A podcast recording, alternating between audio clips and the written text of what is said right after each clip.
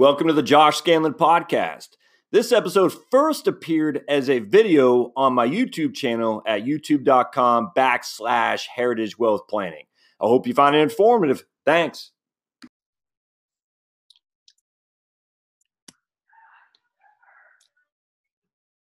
All right, my friends. So we have Michelle Stirling from Friends of Science with us today. And I cannot tell you how much of a privilege this is, because I follow her YouTube channel. And the reason I wanted to ask her to come on, and I was tickled when she said yeah, is because she did this video on a Greta Thunberg. I still have yet to figure out Michelle. Thunberg, I think. Yeah. Okay. And just asking, begging essentially Greta to smile. And you know, Greta, we know, is the climate, you know, apocalypse. And I don't think it's her. I think she's being spoon fed from people that don't have her best interests at heart. Unfortunately, it's sad. But that really just, it broke my heart, the idea that you have this young girl who's being used for propaganda. And it happens all the time. I get that. But anyway, Michelle did a video on that. And I just said, man, I would love to get her on the channel just to kind of go over the apocalypse, the doomsday scenarios, and just, you know, her background of what she's had to see throughout her career. So Michelle, welcome to the podcast, the YouTube channel for sure. Well, thank you so much, Josh. Really appreciate you giving us a call. Say hi to your pooch there. Yeah, exactly. So he doesn't bark too much. There he is. Yeah, he loves to have attention. He loves to be on the camera. Now, where are you coming in from here? I'm in Atlanta. Where are you exactly? Well, we're here in Calgary, Alberta. Oh, yeah, right. We do have members from around the world, but we're based in Calgary, and we're now experiencing several centimeters of global warming today. Or inches, I guess I have to put that in American terms. So yeah, we're rolling into winter here. It's seasonal, and it's not climate change, it's weather. Are you native of Calgary? I am, actually. Okay. I was born in Calgary, and my grandmother actually spent her honeymoon here at the very first Calgary Stampede. Interesting. Yeah. So, but you speak French, I think, right? So do they? I mean, I would have thought that'd be, you know, more in the eastern part of the country. What, I speak it badly, but you know, I did speak it much better, you know, many years ago. But I'm just out of practice. But yeah, there are quite a number of French Canadians in Alberta. Actually, I think there's about 1,500,000 or something. Interesting. So, you know, lots of people with French roots, lots of people with Métis roots, sort of like. You know, from your area, of course, the New France, you know, was from Quebec down to Louisiana, the Creole area, all that. So, you know, you guys in that region, I guess, have some connections as well. But I'm from Maine originally, and I mean, we lots of French Canadians in Maine for sure, Biddeford and whatnot. So I'm very fond of Canada. I've never been to Calgary.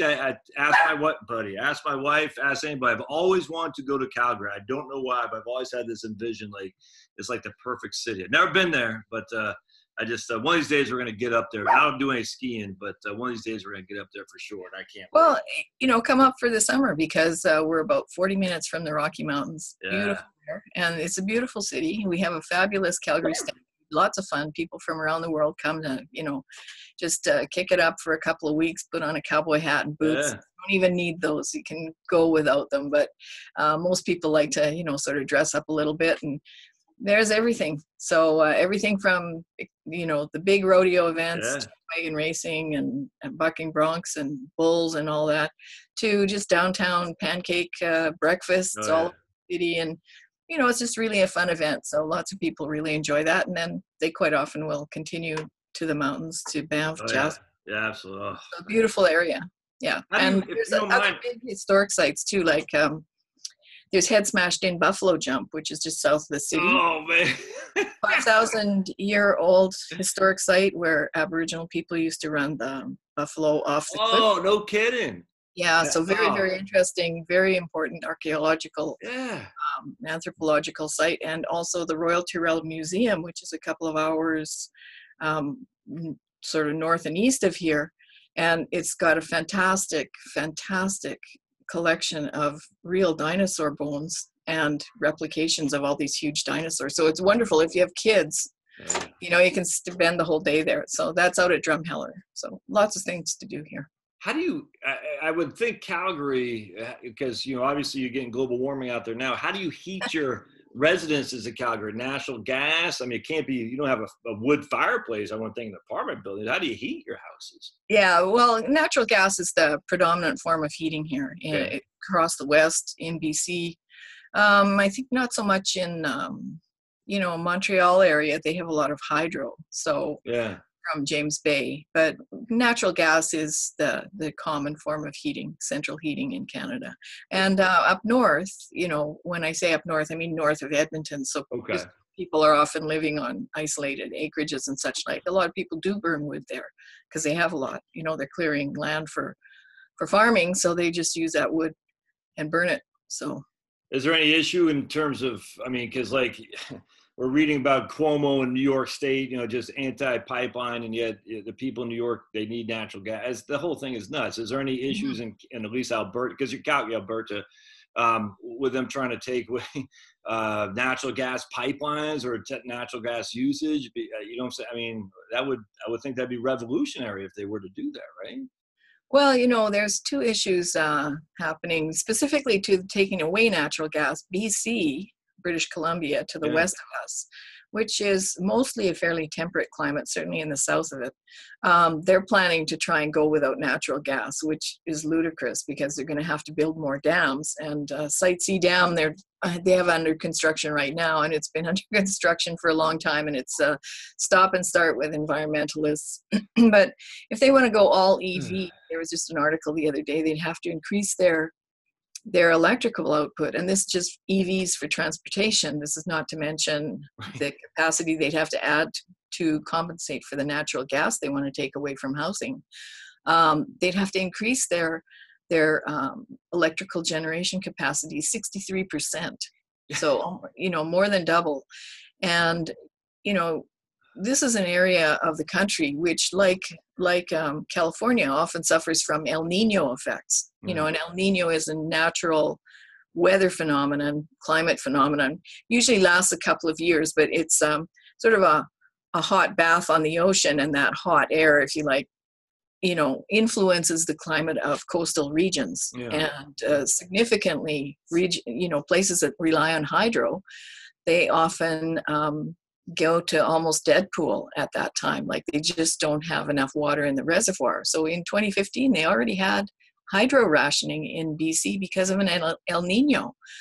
So, you know, imagine this province actually trying to go completely off natural gas and rely just on one form of energy. You know, and I guess that's kind of the craziness of things like the Green New Deal, where they don't see that this energy mix is an energy security issue, because, you know, if gas prices spike and you've got hydro, you can rely on hydro.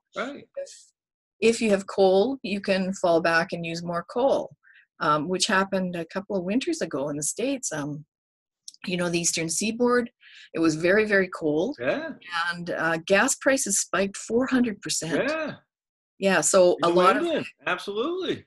So a lot of the companies, I understand from some of the power generation people I know, they just started switching back to coal because it was cheap, it's available, and they had a much higher profit margin using it. But, you know, these are things that people don't think about when they're coming up with these ideas, crazy ideas. Save the planet. They're going to kill a lot of people. Honestly. You know, and then in California, they, you know, let me just close. Hold on just one second. Yeah, no problem. We got this guy who is growling at, I'm not sure what he's growling at, so I have to close this. This is nothing but professionalism here, Michelle, that's for sure. No, you like the casual conversation. I have my third boy right here, because I have two boys and two girls, and Pablo is now my third, and he's actually more of a hands-on than any of my four kids. What, you know, I sit there, like, California, they just got, you know, they don't like hydro, or at least in Southern California, I can't remember what the dam was or anything, but the environmentalists all up in arms about hydro. So it's kind of like, it's like you can't win with these people. I literally don't understand. I'm sitting there thinking, you don't like nuclear. You hate coal, obviously. You don't like clean burning natural gas. You don't like hydro. It can't be just PV and wind. And then you're saying in Vancouver or in BC, they're going to try to get rid of natural gas and go all hydro? It just... Well, hydro, and they plan to put solar panels and wind turbines. Well, first of all, you know, BC is a very mountainous region. So what are you now going to start, you know, peppering all those beautiful mountaintops with solar panels? Yeah. And it also snows there quite heavily in winter. So who's going to, are these the green jobs? You know, you're going to give everybody a broom to get out there and sweep them off. They also always have wildfires because that's part of how the forest renews itself. Well, that spreads a lot of ash and soot. So, you know, that diminishes, dramatically diminishes the effectiveness of solar panels. Yeah. And I have no idea where they could put wind farms. If they put them off the coast, you know, part of the problems we've had in Canada is pipeline blockades to the coast. Well, the blockades from like protesters or something like that? Or? Yes, yes, foreign funded protesters. Yeah. So the blockades, you know, one of their principal arguments is that the whales might suffer, you know, from a tanker. They don't seem to mind the cruise ships or the ferries. Or the container ships, but you know, boy, if it's an oil tanker, nah. You gotta get your Amazon products from China. That's not a problem, but it's the oil that's a problem. You know, the tankers. That's yeah. So you know, if they're gonna plan to build offshore wind farms, what about those whales? Because those wind farms are not very good for critters. Anyway. I was driving through New Hampshire about 2 years ago, Michelle, and you know, going towards Dartmouth College. I forgot the, I guess the White Mountains, and it just had this. Just I took this beautiful, beautiful picture because it just is insanely gorgeous. The most, it's just insanely beautiful. And I said sarcastically, you know what this picture needs? It needs some wind farms, some wind turbines. That really add to the natural beauty of God's creation. I just because the Maine, in Texas, I lived in Texas. I'm from Maine, like I said, and just. The wind industry, how they've sold that to, I don't know if it's ignorant or greedy. I don't get it. I just sit there, look, solar PV, solar thermal, I get. It's not going to, you know, heat my house, but, you know, I get, you could certainly say, look, I can power a freaking computer on a, you know, photovoltaic panel, but, you know, the idea that we're going to heat our homes on solar photovoltaic is stupid. And then wind's even worse. I'm sitting there thinking of all the industries that have gathered traction, the solar, photovoltaic, and wind. I literally, I sit there and I say, what do these guys have on people? Because this is like the worst of all the, I mean, it's insane. I just don't get it. Any thoughts on that? I don't want to go off a rant, but it's, oh, it's crazy. No, well, see, first of all, they're both sold as being clean and green, as if, you know, nobody has to do any mining to get all minerals, and those things don't have to be shipped anywhere or replaced.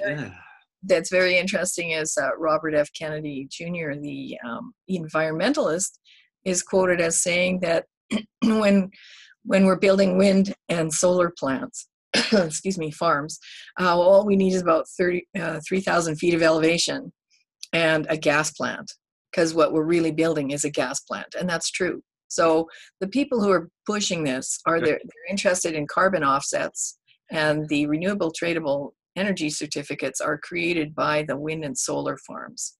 So they're like printing money every time they're running. The gas plant, they're selling more gas.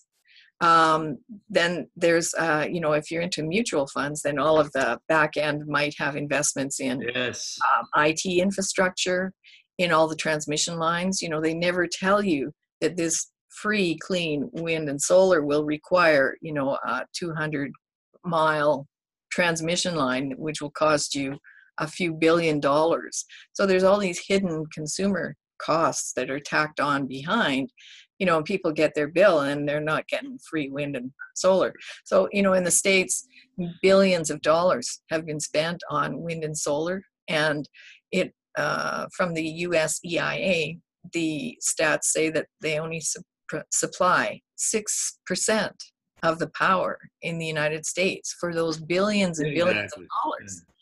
You know, and they've also demarketed the very valuable coal assets where, you know, coal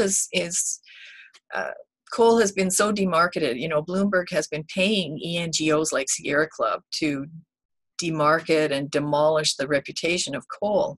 But interestingly enough, you know, coal is very price stable. That's why energy generators like it, because over the long term, there's a very, very, very slow increase in the value of coal. But when you look at natural gas, of course, it's all over the map. So it's hard to do long-term planning. But if you have a power grid with, say, 30% coal, 40% coal on the grid along with the other components, then you know that that section is going to be pretty much price stable. So it helps for long-term planning. And also, what we found in Alberta, we were about 50-50 coal and natural gas, or let's say 45-45. And now the natural gas component has grown somewhat because they're trying to phase out coal. But coal often provides 70% of the base load power here. You know, so when you're looking at a place that gets to minus 40 degrees Fahrenheit in winter, that's very, very important. That's important for price. It's important for supply, energy security. And here we happen to own a lot of coal. So, you know, it gives us energy security. And I'm sure this is similar in the States. You know, I'm sure that this is also why President Trump has, you know, made the push to bring back coal. Because if you look at any competitive nation in the world, they're doing it. The ones that are highly competitive, highly industrialized, they're probably using 30 to 40, maybe 50% coal. China is 60% or more coal. And they're growing every year, China and India. The propaganda, though, Michelle, is like, these are things are happening. We see, I mean, there's a Wall Street Journal. I keep it in my lap on my desktop. Jimmy Carter says by 2000, we're going to have 20 or 30% of our energy in the United States with solar. And it's a Wall Street Journal headline thing. I always kind of chuckle at that because that was silly then. And it's even sillier now because now we're in 2020. But anyway, we've known this. And I don't get why the propagandists always seem to win. Like, we know for a fact that solar and wind is just minimal. It's not going to provide in a growing economy. Never mind. I mean, not even a stagnant one, but one that's growing is not going to give us what we need. And I don't understand. I don't get why the propagandists always seem to have a leg up in terms of everyone just says, "Oh yeah, we need to go green," as if that means anything. When we know for a fact that we also need to heat our house, we need to power our plants, we need to, heaven forbid, take an airplane. How do these guys win? I mean, aren't there people on our side who have money to debate the Bloombergs of the world? How come they always have the microphone and we're just left as heretics? I don't get it.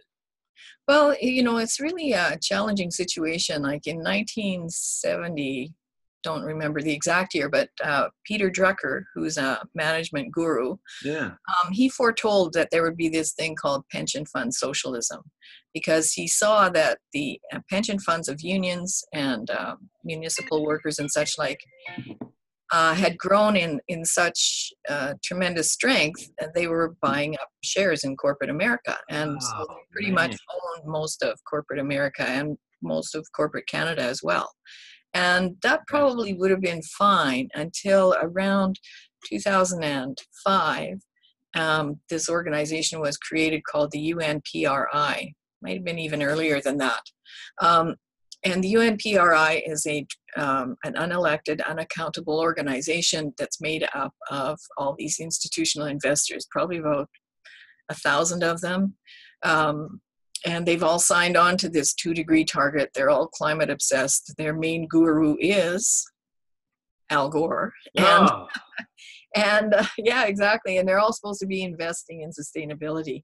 They all signed this voluntary pledge on 6 principles, but one of the principles is you must comply or explain. So they've turned them all into activist investors. And we saw that in Alberta with the Alberta Climate Plan, which was implemented about 2015 around the Paris Agreement time, and also subsequent to the election of the New Democratic Party, which is quite a socialist type of party. So the NDP is in charge of Alberta? They were. Now we have a new party in charge called the United Conservative Party, and they're like this most recent election. They got NDP. Okay. Yeah, so they've dumped a bunch of the climate plans of this group, but the NDP plan was extremely influenced by NEI Investments, who that's made up of the Credit Unions of Canada and Desjardins out of Quebec, and they came to the Alberta government and said, "Listen, we have this letter." 120 signatories, we represent $4.6 trillion in investment funds, and here's what we think you should do. So that's pretty much where it came from. And of course, you know, those things are beneficial to these investors. If you have a wind contract, you have 20 to 40 years of guaranteed income, right? If that group is invested in other mutual funds where there's no sort of, they can say, well, we don't have any direct conflict of interest. We don't know where our money's being invested. But if it is invested, say, in the construction of wind turbines, the gas plant, the offsets, you know, then they're making lots of extra money from all of those added elements behind the scenes of the wind and solar farms and the renewable energy certificates. So there's a group primarily based in the States called ClimateWorks Foundation. And it has its roots, I would say, in some of the novel accounting things that happened with Enron. Like when Enron was around, they had created some funds that were earning like 23%. There was one called the Osprey Trust that earned 23%, which as an investment guy, I'm sure you know that that's unheard of. So as Enron collapsed, a lot of people saw these ideas of, you know, an international cap and trade program, carbon pricing, renewables. They saw it as a way of making all this extra money and great returns, right? So first of all, it can be green at the same time. It's great. Exactly. Well, and see, that's the simplest way to sell it, because first of all, everyone wants to save the planet. Don't you care about your kids? No, I don't. I want them to drink polluted water. No. Yeah, exactly. I mean, it's such a horrible manipulative thing that they do, but it works. So anyway, first there was an energy foundation, and it was funding environmental groups. And this is something that Enron had done to push Kyoto as well. There's a very famous memo called the Palmisano memo, written from Kyoto, where John Palmisano was writing back to Enron headquarters and saying, wow, you know, we're going to make a lot of money because there's this global emissions trade, you know, cap and trade, carbon pricing, and a huge, huge fund. And this is the, today it's called the Green Climate Fund, right? And they were planning that $100 billion a year would come from contributors, primarily the West, to all these developing nations. But it's really kind of a financial recycling project, because most of that money goes to one of these nations so that, say, Germany can sell them more wind farms. So, you know, really it's paying for Germany to build wind farms. There's almost no local benefit whatsoever. And so these concepts that date back to the days of Enron and Kyoto still live, and they're still being promoted. And Enron used to pay ENGOs to front their claims. And this is exactly what the ClimateWorks group is doing too. So worldwide, they actually have a worldwide plan for global cap and trade. And this was revealed in the ClimateWorks document in the WikiLeaks. Really? Okay, so interesting. So it's been exposed. Right. So they've been paying all of these ENGOs, you know, to beat the drum for the climate catastrophe. Because if there's no climate catastrophe, you don't need wind or solar, right? and then they don't make the money. They don't make the money. The NGO doesn't get the donations. You know, groups like Greenpeace, Dr. Soon and Dr. Moore did a piece on Greenpeace and how they've used all these catastrophes as fundraising drives. And, you know, until you see it on paper, you don't believe it, because you think, oh, they're saving the planet. I'm never going to use a plastic straw in my life, right? And then the World Wildlife Fund has a picture of a panda, Michelle. You know, we want to save the pandas. But, you know, they're all fascists, but I mean, literally fascists, because they want the government to make them money. I mean, there's no other way around that. Well, you know, and this is the problem. There's a new book that's out called... it's by Drew Gottfriedi, and it's called The Green Reich.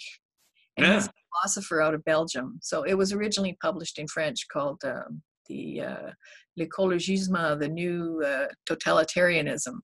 And it just came out on November the 1st. Oh, The Green Reich, R-E-I-C-H, like Hitler Reich. Okay, excellent. Wow, man, I'm getting that book. And he's looked at it very closely, and he said, you know, there's a humanicidal tendency in these groups. A lot of these groups, and even some of the senior climate scientists in the world, say things like, well, you know, the climate would be fine if we just got rid of 9/10 of humanity. So, you know, some of these people are not kidding. They really do want to get rid of people. Oh, yeah. And, you know, on the sick side of things, if you look at what's happened in the UK, where they've implemented things like carbon taxes, and that's driven up power prices and heating prices, you know, and lots of renewable subsidies, like, for instance, the Drax former coal plant now makes more money from renewable subsidies burning wood pellets from your part of the world. Exactly, from North Carolina. Yeah. It burns in forests. Yeah, they make more money off that than actually selling the energy, which have to be shipped by a boat that's not running on batteries. That's the whole thing. Is but anyway, in the UK, you know, the winter deaths of elderly people have skyrocketed because of heat or eat poverty. They can't afford to heat their home, or they can't afford to eat. So either they're dying of malnutrition, or of, you know, cold and associated respiratory illnesses, because you're living in too cold of an environment. So, you know, these policies really are literally wiping out people. And they don't mind it. I mean, you just look at, I mean, literally, you know, I'm not going to paint with a broad brush, but many of those people on that side of what I'd hate to say left, because, you know, my parents are hippies, and the left from the day of what I remember was, you know, just love people and you know, just was okay. Protect the earth. It's long gone. Now the left is fascistic, and I don't mean like freaking Hitler's brown shirts necessarily. The Antifa certainly is, but I mean more that the government dictates how things are run, and as long as we make the money, we don't care what happens to humanity. I truly believe that, and I just find it. Not only do I find it disgusting, I don't get why so many people fall for this. It's nuts, and I get the propaganda in schools. I get all that, but do people not think any? Do they not have a sense of just thought that they can see? You know, this, they keep saying these climate alarms, and yet it never happens. Yet we get better. When are somebody going to say these guys are full of crap? It's crazy to me. Well, I think President Trump did say that. You know, he pulled out of the Paris Agreement, and I think he signed a formal document to do that just yesterday or today. You know, as a business guy, I'm sure he looked at the Paris Accord and said, well, this is nothing, you know, because it's non-binding, which in a way that's good, thank God. But it's also, you know, very waffly. It's very, none of the targets have been met for the past 30 years. So why would signing this agreement in Paris make it a real thing? But you know, they're using very advanced psychological techniques. There's a woman in the States called Margaret Klein Solomon. She's with Climate Mobilization. Yeah. She's a clinical psychologist by training, and she has developed the climate emergency mode. And she, you know, the things that Greta Thunberg is saying in public, she is parroting what Margaret Klein Solomon has written and developed as a plan. And that is that the way to get people compliant is to scare them to death. So, you know, when you hear someone say, I want you to act like your house is on fire, this is part of this psychological tactic to make you feel like, oh my gosh, you know, the end of the world is near. And, you know, I think that that's immoral. I think it's unethical. I wish that more people would call her out on it, but the media are very compliant. You know, the media have been running this Covering Climate Now campaign via Columbia Journalism Review. They've got about 300 different media outlets tied to it this year in the run-up to COP25. But they're only covering one side of climate, and that's the scary part. Why? Again, many of these big news firms, media firms, are owned by these institutional investors, the same people who are signed on to this UNPRI, you know, focus on climate catastrophe and sell more renewables. Do you think it, so at the top of the tippy top, is to quote our infamous AOC, is it the investments that's leading the pack, or is it the investments are worried about, I don't know what, I know they're trying, I don't trust these guys as far as I can kick them, but are they the ones saying we're going to, we need to find a new way to generate profit. We think we can fool people by investing in these Greenpeace, whatnot, and WWF, and the whole thing, and so we're going to shower money. We're going to have these, you know, cuddly images of, you know, I mean, do you think it starts there? The invest. I mean, let me go into this a little bit more, because Vanguard, I noticed something at Vanguard, and they're the big. I don't know if you know them up in Canada, but down here they're huge. I worked at Vanguard many years ago, But they now represent, like, Vanguard, BlackRock, and State Street represent, like, I think like 40% of the voting shares on the S&P 500, these three firms. And I noticed Vanguard had a press release that they're going to become more green. And that scared the hell out of me. I was like, this is exactly what friggin' scares me, because they're going to be more green while they're controlling more and more of the corporations that we frequent every day. And you can see where this is going to go. It's, again, fascistic. And I just sit there and think, so does it start there at the top? The investments are telling other people how, what to do, so that way they can make more money. I know it sounds conspiracy. I don't care. It's factual. What do you think? Where's the genesis of all this? Well, I think a lot of it is, you know, going back to the roots of this ClimateWorks Foundation, where, you know, many of the participants in the ClimateWorks Foundation were investigated in the 1950s. By the RISI Commission in the States, which found that, yes, many of these huge family foundations, like the Rockefellers and Carnegies and such like, have so much power that they can, you know, literally change the world. And there's not much that the US government could do about it. And that was back in the 50s. And so that has more or less happened. And, you know, I think originally probably a lot of this was in good faith. I don't think that it was intended to be like a scam from the beginning, because, you know, if you look back in history, I think I sent you a clipping of a Betty Friedan article. Yes, I saw that. I said, is that the same Betty Friedan? Yeah, Harper's Magazine, 1958, I think it was, The Ice Age, The Coming Ice Age. Yeah. So there was the feminist lady. That was her, right? That's right. That was her, and she was writing on the topic.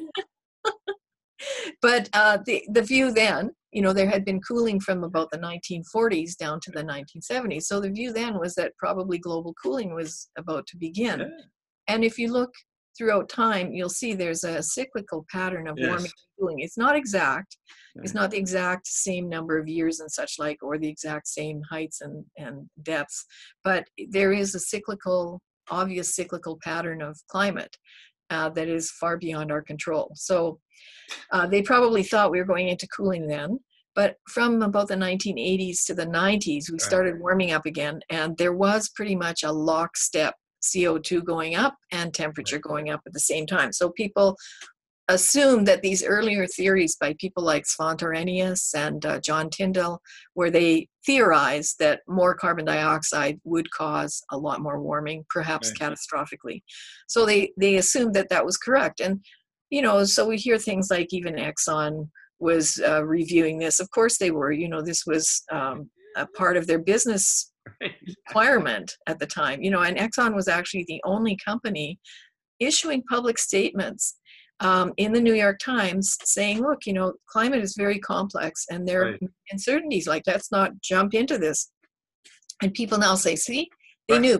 Well, you know, they knew what geologists know, because oil companies have lots of geologists. Exactly. So what do geologists know? They know there's 4.5 billion years of climate change history. And there have been many times when carbon dioxide's been high and temperature low, and vice versa. So there's no correlation, geologically speaking, with the impact of a rise in carbon dioxide and temperature. And so all these theorists, though, had jumped on the John Tyndall, Svante Arrhenius bandwagon because of this rise. And there'd also been a conference on the law of the atmosphere. I think it was around 1975. Margaret Mead and William Kellogg ran it. And, you know, this was at a time of growing consciousness about things like there had been laws of the sea implemented, where people started saying, well, you know, there are some common areas that we should all take care of, and we should have some rules about this that we try to deal with. It was also a time of rising consciousness about smog and pollution. Back in the 70s, LA was, you know, choked with smog.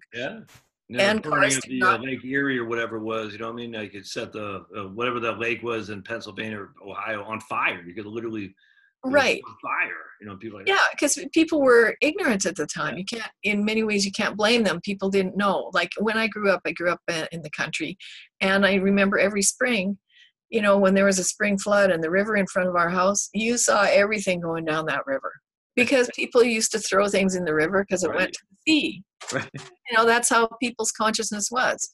But anyway, So there was growing environmental consciousness. I would say at that time, the environmental groups that were actually grassroots, and probably people like your parents, you know, really did a good thing, because they elevated the consciousness of the public and governments, and they forced them to implement rules to reduce emissions and manage these noxious pollutants, build wastewater treatment plants so you're not sending your sewage into the river. So lots of good was probably done then.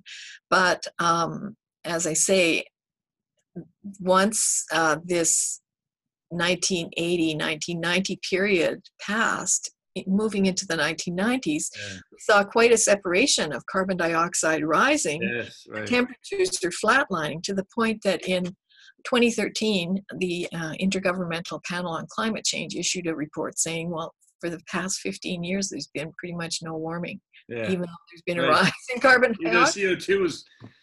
And then they also said, you know, and none of the climate models that we use predicted that. So that means there's a problem in the climate models, but these climate models or simulations, that's what policy is being based on.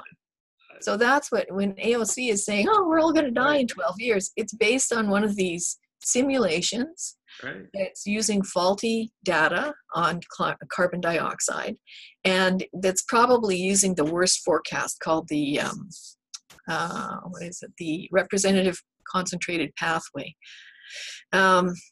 And if I can just talk about that for a minute, that's, this is called the RCP. And in the IPCC report, they have a chart showing that there's an RCP of 8.5. That would be like the most catastrophic outcome they perceive.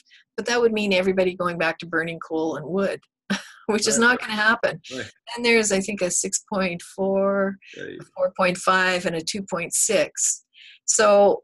and we're about here. So in real life, we're here, and 8.5 is up here. So that's completely unrealistic. But when you hear these scary stories, this is what they're relying on.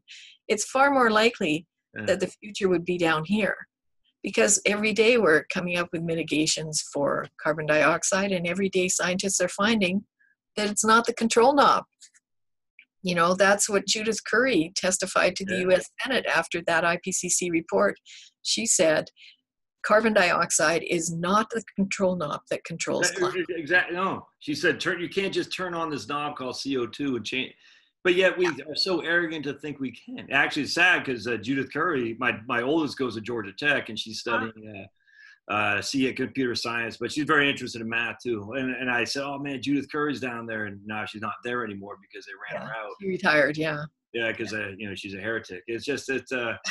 You know, my parents, we'd compost, we had chickens, we had eggs, you know, they went back to the farm, so to speak. And I'm sitting there thinking, you know, that's fine. There's a guy named Curtis Stone up in maybe it's in Calgary. He's an urban farmer. And he talks all about the Alberta land, ALR, something like that. Just the insanity that is on the green agenda, and this where you came and farm your own land without the government approving. It's just, and he's, because I follow, you know, making the soil healthier and all that stuff, but not the way the Greens want to do it. Anyway, it's nuts. And I'm sitting there thinking, you know, there are people who are trying to do this, but yet we're not going to be allowed, because if we don't fall hook, line, and sinker to the orthodox, we not quite literally, but soon literally burned at the stake. And I just, it's the weirdest thing. And the thing that just, Michelle, that I sit there with AOC, Al Gore, and I listen to this guy, a comedian, and he's from Boston, he's a good guy, but he always talks about global warming, and yet he flies all over the world. I sit there and say, you can't do this. It's nuts. Well, that's the hypocrisy of it, you know, and you know, as you're talking about this theme of terrorizing and stuff, I wanted to show my favorite. Oh yeah. Book. This is the Augsburg Book of Miracles. It was written in the 1500s, and it's beautifully illustrated. But what is that? What is that on fire right there? What's that? Probably a comet or something like that. You know, there were that was in the Little Ice Age. The Little Ice Age happened from about the 1300s to 1860, and it literally was a Little Ice Age. Temperatures cooled quite a lot. And there were also, especially toward the end of that period, a number of big volcanoes that cooled the temperatures of the earth significantly. not for 10 years, but for certainly for 5 or so. Anyway, people in that time were terrified by the erratic changes in the climate and the weather. And, you know, there's a very good video piece I invite people to watch by Dr. Sally Baliunas called Weather Cooking with the Help of Satan. Because in that time, that was the only way people could understand it. They you know, it would be a drought one year, then they'd have floods the next year, then they'd have these strange things coming from the sky, then there'd be a volcano, say, in Iceland, but in Europe, the sky would turn all kind of golden with the ash and the aerosols. So the only way people could explain these things was by looking at the weirdo down the street and saying, that person, that guy did it. Is weather cooking with the help of Satan. And in that time, thousands of people were burnt at the stake for that crime. And it sounds just like today. It's a replica of what's happening today. You think, so like Tim Ball won his, well, he's going to get paid from Michael Mann for his, you know, anyway, it seemed, I don't know, maybe it's just my whole, I'm an optimist. If you got 4 kids, you can't help to be, but I fight the pessimism that's in me, Michelle, because I sit there and I think that corporate America takes care of corporate America. I don't know about Canada. I imagine the same thing. And the moneyed interest, you know, we've beaten everything else. We beat the Nazis. We essentially beat the commies. I'm not quite sure what we have with China, but, you know, we got to create something in which to fight against for our own feeling of self-worth. And, you know, it's easy for upper elitists to blame the environment and, you know, say they're going to be for environment because there's nothing else there's nothing for them to fight anymore because they have 3 meals, they have all the glory of living in modern society, and so they're going to spend all their money just to, you know, essentially to self gratification, saying we are going to take care of this so you don't have to worry about it. I.e., we're going to spend our money to fight the fight against, you know, global warming and things like that. But they got the money, and I'm just thinking. You think is there any, you know, 15 years from now, we gonna be living under a Green New Deal, or we gonna be living under more of a libertarian free market thing where people, what do you think? I can't help but, yeah, I don't know, man. I get nervous about this. Let's just put it that way. What's your crystal ball say? Yeah, I wish I had a crystal ball. I don't. But these. You know, it is very serious because there's 2 things I would say that are involved here. One of them in the whole Earth movement is that it's an almost direct transference of Judeo-Christian religious thinking to the environment, where the Earth has become Mother God, if you like. Exactly. And it is very religious and very cult-like in its dogma and its requirement that everyone comply. So, you know, of course, this is where we hear about the 97% consensus all the time. And that's also a very powerful psychological tactic because we're herd animals by nature. We're gregarious. We want to belong. We want to be involved. And on the other side of it, another psychological tactic is ostracization. Yeah. People don't want to be left out. They don't want to be a heretic. They don't want to feel rejected, you know, in terms of our subsistence survival hundreds of years ago. If you were rejected from the tribe, you died. But today, if you're rejected, actually Kipling D. Williams is a psychologist. He's done a lot of work on ostracization, and he's found that the feelings of being rejected are in the brain are interpreted the same as physical violence. Really? Yes. So, and people know that, you know, when somebody rejects you in an onerous way, you have that gut-wrenching feeling that it hurts. You know, it hurts. It really hurts. And even if you try to make your case and then you're mocked or bullied or whatever, you know, that hurts even more. So they're using these very powerful psychological tactics to force conformity. And there's another element, and that is sort of the Marxist communist socialist movement where, ordinary people look often, you know, a lot of people like Extinction Rebellion and such like, you know, they would look at things like energy in the world and say, well, why should you people in Alberta have access to all these energy resources and we're forced to buy them from you when we could all own them, you know? And never tried that before. Yeah. Well, I think the UN, you know, many of the signatories to the UN are from countries that don't have fossil fuels. So they look at it and go, well, we can all we'd love to all own those fossil fuels. So, you know, there are lots of elements of these things. And one of our commentators, Robert Lyman, he was in a public servant in Canada for 27 years. He was a diplomat for 10 years. So he's got a really good insight on all these things.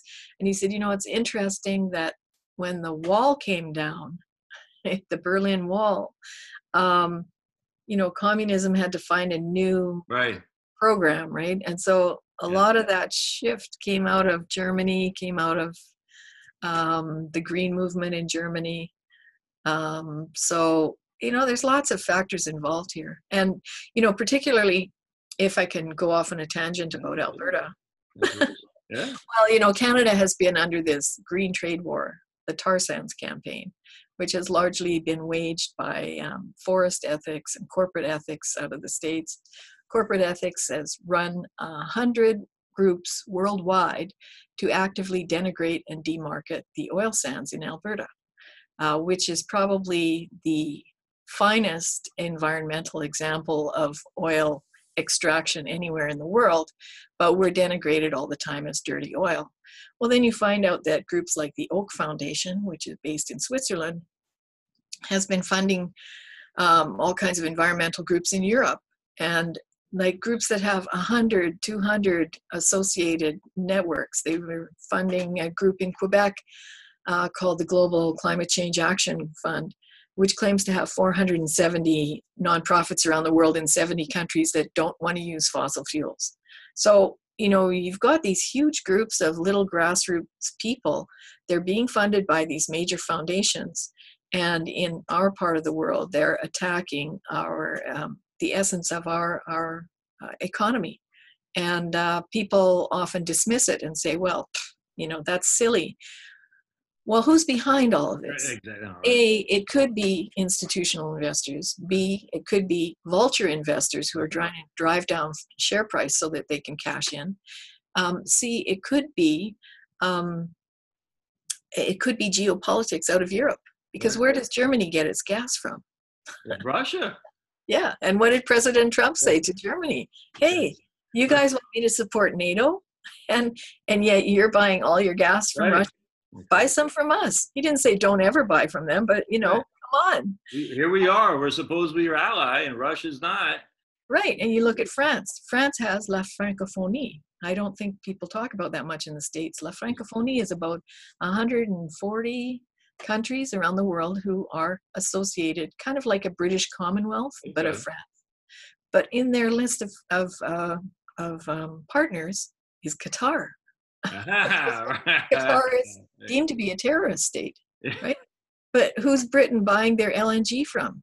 You know, in winter when they run out of gas and when the wind farms aren't working, I don't know where they make these emergency orders of LNG from Qatar. So Britain and Germany are buying their from.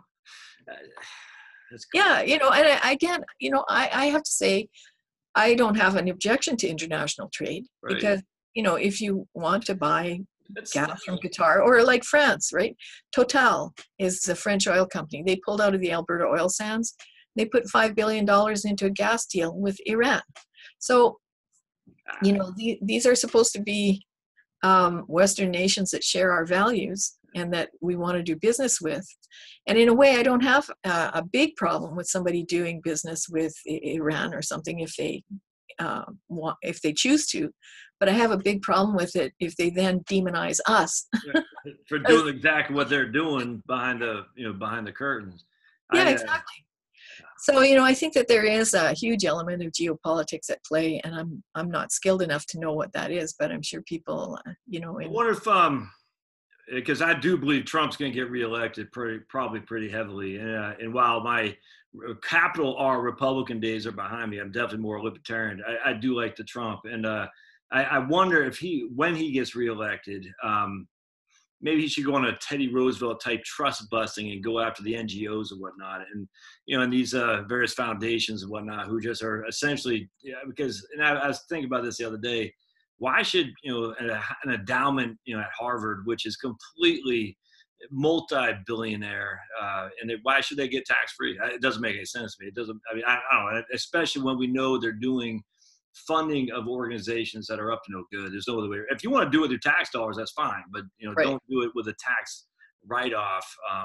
The way I look at it, Michelle, and I'll let you get out of here in just a second, but I'm a poor kid from Maine, and one of my first memories are not my mom, after my dad had left, not being able to afford the gas bill, and having no heat in our house, and not having heat is a scary thing when you live in a cold environment. It's not like not having air conditioning in Phoenix, because that's tough, but not having heat is literally, well, this, and I sit there and I see all these people saying natural gas, nuclear, never mind oil and coal.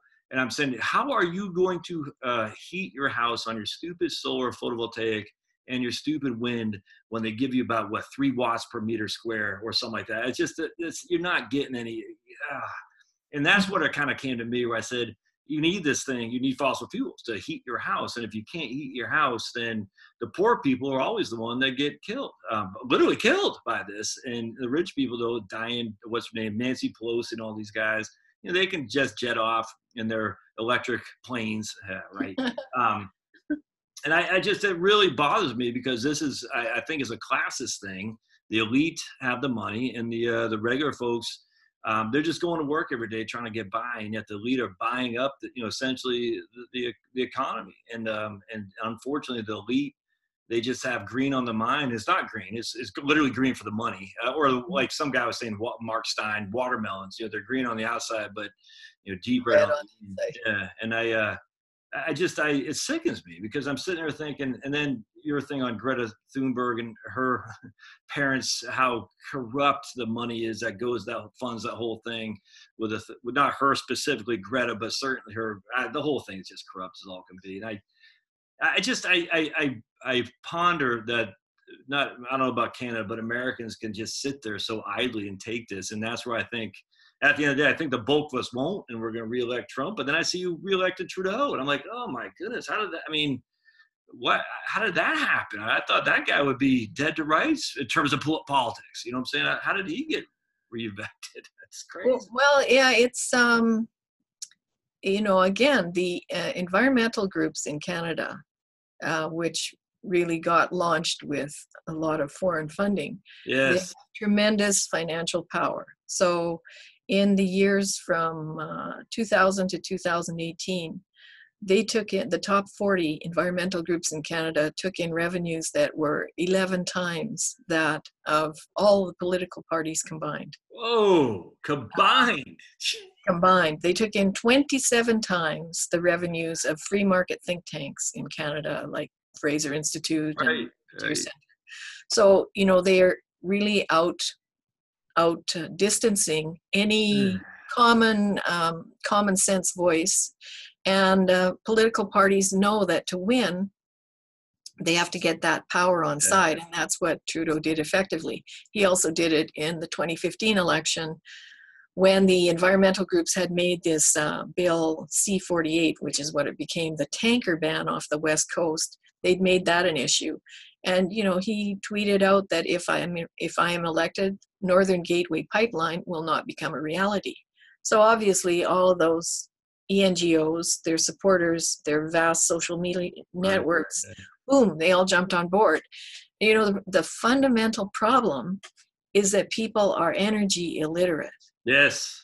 They really don't know the difference between energy density of wind and nuclear, or wind and coal, or wind. It's a gallon of gasoline, for heaven's sake. You know what I'm saying? I mean, the energy density of a gallon of gasoline is insane.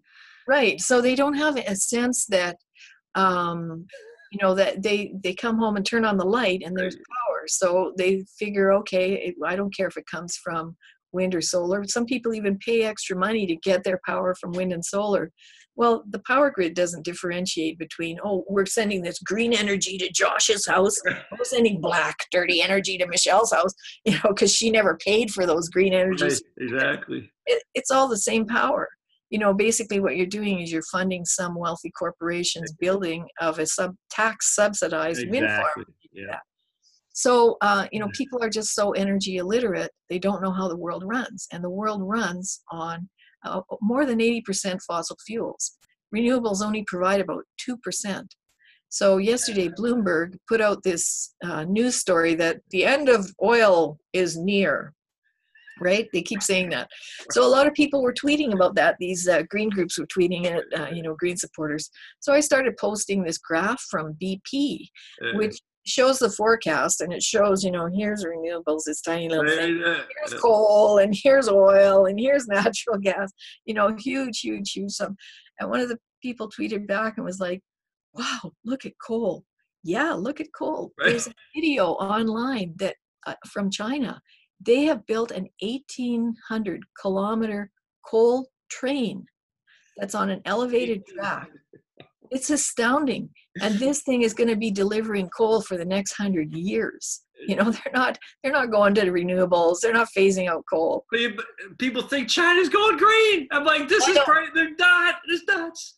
Because people, I don't know if you see the USGS, the United States Geological Survey, but it seems like every 3 months they're reporting on newer and newer finds for natural gas in the Permian Basin, or I think they had one in the Marcellus Shale. And it's, I'm sitting there thinking, I'm like, hallelujah, but then I think it's only hallelujah until Trump loses to Elizabeth Warren, who says she's going to ban fracking and stuff. And I'm sitting there thinking, are these people? I can't help but think they are either fake or they're insane. No, they can't. I just sit there. I'm thinking, we have this huge abundance of natural gas, and they just act like it's like anyway. Well, because there's a book by MIT put it out, and I think it's called Cheap and Clean. I can't quite remember. I can send you the title after, but.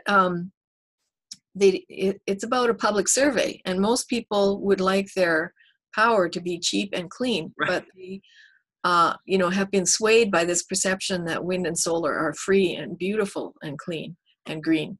And, they were trying to determine why is that. And I guess, they said some of the characteristics of wind and solar are ubiquitous. When you're walking down the street and there's a nice breeze, you feel quite good, and when the sun comes out, you feel good. So there's lots of good things you can tie in. And with any of the fossil fuels, all you have to do is show a piece of dirty coal. Right, exactly. People don't want that, exactly. Right, and yet when you look at the longevity of people, from the 1700s, people lived till maybe they were 30, 40 years old. And then there's this blossoming from the 1800s forward as we expanded into all the different fossil fuels. And partly why modern medicine. Like, what are these people who are advocating a complete phase out of fossil fuels going to do for modern medicine? Because the only thing that keeps a medical facility running is reliable, affordable power. You need electricity. You need to drive pumps to make sure the air is clean. You've got to have lights in surgery. You don't want your resuscitator going off in the middle of your surgery. Incubators. I mean, what in a hospital doesn't require fossil fueled power? How can you have modern day surgery without fossil fuels? You can't. And people say, oh, well, we'll build more dams. Well, dams are limited by the geography. That's what I'm saying. The environmentalists don't like that anyway. Right, or we'll build more nuclear. Well, nuclear would be good, but it too has some limitations in terms of geography. If you're building contemporary plants, you need to be near water cooling. Water's up there. And hopefully, there is some possibility that in the near future there could be these like small modular reactors, and that they could provide clean power and they could be easily distributed. That would be fantastic, but it's not market ready. Like we should be building our future on a good idea or actually keep this beside me. We shouldn't be building our future on unicorns. I love that. I need to I always talk about I want to drop an anvil on my head. Remember the old Looney Tunes thing? And I got to get like an anvil like what you had to drop on my head. Some guy had written in Science magazine the other day about how our modern medicine was leading to global warming. I said, this is nuts. All right, how do people get a, first of all, this is flipping awesome. I could literally sit here all day and chat with you. I love it. And, likewise. How do people get a hold of you, Michelle, and just give us the whole background of what you're doing and how people get a hold of you, and you know, if anything that you're writing, anything you're working on, let us know, please, would you? Right. Okay, right. Thank you. Yeah. Well, if people want to become a member or donate, or if they'd like to just go through our site, we have a website, which is friendsofscience.org. I'm looking at it right now, as a matter of fact. Yep. Friendsofscience.org. Yep. And it says... Yeah. And we also have another website, which is a plain language, sort of simpler, youth-oriented website called climatechange101.ca. Okay. So friendsofscience.org and then climatechange101.ca. Yes. Okay, cool. So, and we also have a blog, and our blog is listed on our website, and it's usually pretty active. It hasn't been the last couple of weeks because I had a technical problem that I had to fix.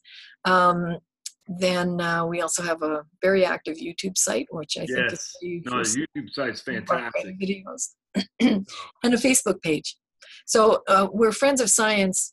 You should always include Calgary in the search because there's millions of Friends of Science. So we were formed in about 2002, and our objective was to question Kyoto. And, you know, the climate science didn't make sense to the founding members, most of whom were professional geologists, geophysicists, professional engineers.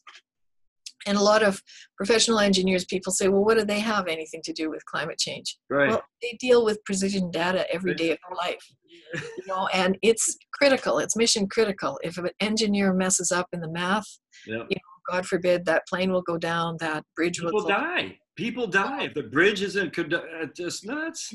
Yeah, that's what they have. Yeah, they wear this little iron ring, you know, they have an iron ring ceremony because it's to remind them of this bridge in Quebec that actually did collapse because the engineering was off. Yeah. And really? It did a lot of people. Yeah. So, you know, there is a particular moral, ethical, and legal mandate imposed on engineers. And that's why a lot of them do speak up about climate change because they see that these models are completely off. I mean, the Canadian climate model, I think, is something like 3 to 5 times off the observed temperatures. That would never fly in business. Can you imagine in business you come in and go, well, you know I made projections last year that we were going to make profits of XYZ, and based on that we spent this much money, but you know, it was 3 to 5 times off.